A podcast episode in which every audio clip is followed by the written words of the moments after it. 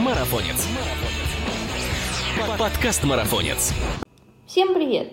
Это подкаст «Марафонец». Здесь мы обсуждаем бег и спорт на выносливость, тренировки, экипировку, мотивацию, соревнования, другими словами, все, что делает нас сильнее, а жизнь активнее.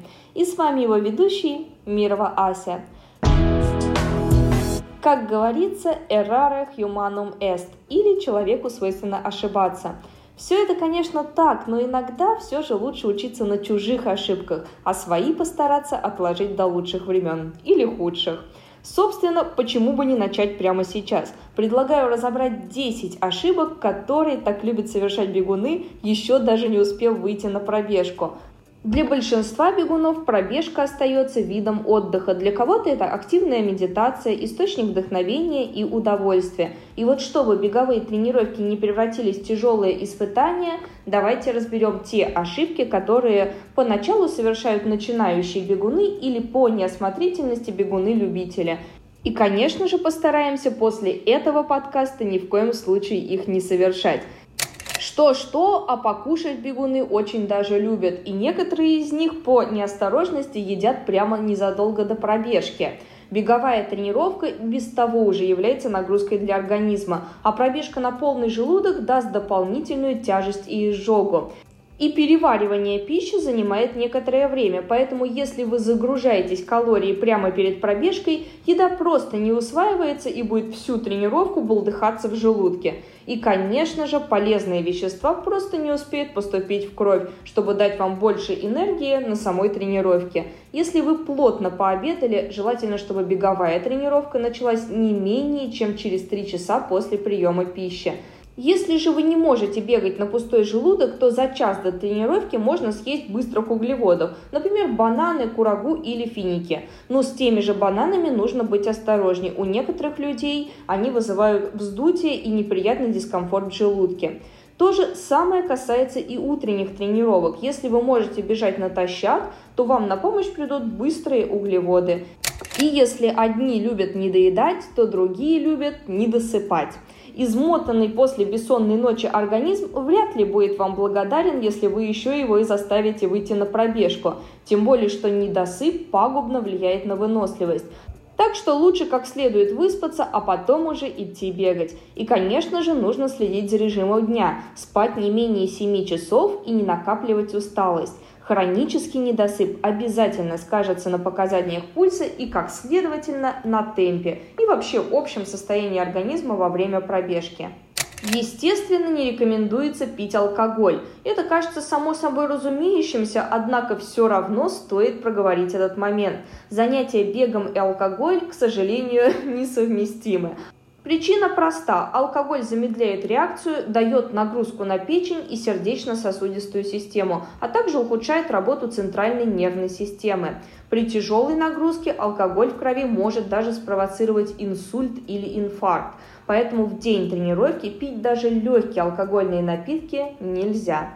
Кроме того, желательно исключить употребление алкоголя в день предшествующей пробежки, особенно в количествах, вызывающих похмелье. Тренировка в таком состоянии может быть опасной и лучше ее просто отменить. А еще не рекомендуют слишком тепло одеваться. Бывает, что бегуны одеваются на пробежку слишком легко, однако чаще встречается обратная ситуация. Многие из нас бывают чересчур предусмотрительны и напяливают на себя весь гардероб перед пробежкой. Начинающим бегунам свойственно одеваться на пробежку так же, как бы они одевались на прогулку. В итоге организм на бегу может начать просто закипать, что в свою очередь ведет к тепловому удару и экстремальной нагрузке на сердце – на пробежку необходимо одеваться так, чтобы в первые минуты пробежки вам было немного прохладно. То есть, чем меньше одежды, тем получается лучше. При этом она должна быть синтетической, специальной беговой, чтобы отводить избыток тепла и образовавшийся пот. Кстати, на эту тему у нас есть замечательный подкаст. Там вы узнаете, как правильно одеться на пробежку, чтобы не переохладиться и не перегреться одновременно. Так что спускайтесь вниз и ищите в предыдущих выпусках. Ну а раз уж мы заговорили об экипировке, то стоит поговорить и о кроссовках. Надевать неподходящие кроссовки уж точно не стоит. Кроссовки должны отвечать ряду требований. Вот некоторые из них – Они должны быть подобраны с учетом особенностей стопы, соответствовать тем задачам, ради которых они куплены, то есть быть шоссейными или трейловыми. А также обувь для восстановительных и скоростных работ тоже будет отличаться друг от друга. Не забывайте, что кроссовки должны быть на пол размера или даже на целый размер больше обычной обуви, чтобы на пробежке не натереть ноги и не повредить ногти. Итак, кто-то перепивает, кто-то не досыпает, а кто-то не допивает. И в этот раз речь идет об обычной воде. У бегуна потребность в воде, конечно же, выше, чем у человека, чья физическая активность сводится к перемещению по офису или от дома до работы и обратно. Поэтому необходимо взять за правило выпивать 6-8 стаканов воды в день, причем хотя бы за 15-30 минут до тренировки. Недостаток жидкости в организме может привести к нарушению кровообращения, ухудшению работы почек и замедлению восстановительных процессов.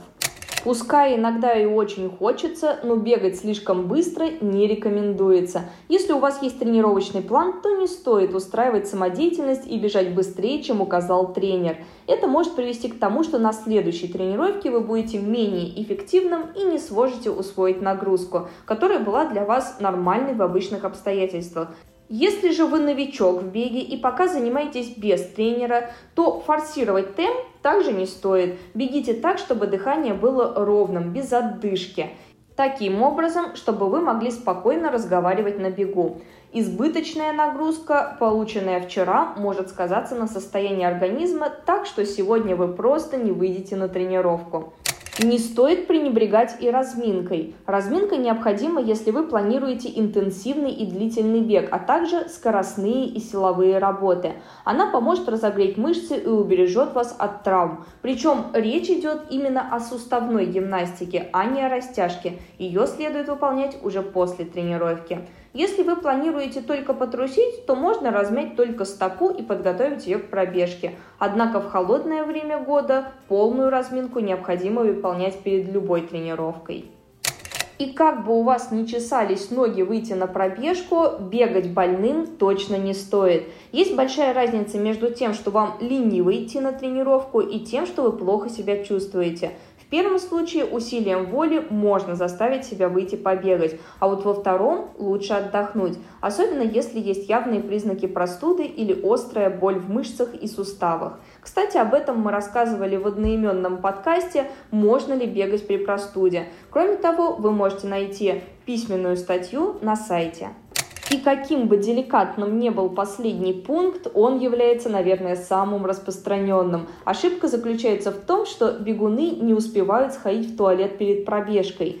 А ведь во время бега различные процессы в организме ускоряются, в том числе и связанные с пищеварительной системой. Поэтому желательно максимально скинуть балласт, чтобы потом не пришлось тратить время на поиски туалета. На обычной тренировке это не так страшно, а вот на официальном старте будет обидно потерять драгоценные минуты. Тем более, если вы несколько месяцев готовились к старту и хотели пробежать по личнику. Так что избегайте этих ошибок, и ваши тренировки станут более комфортными и эффективными.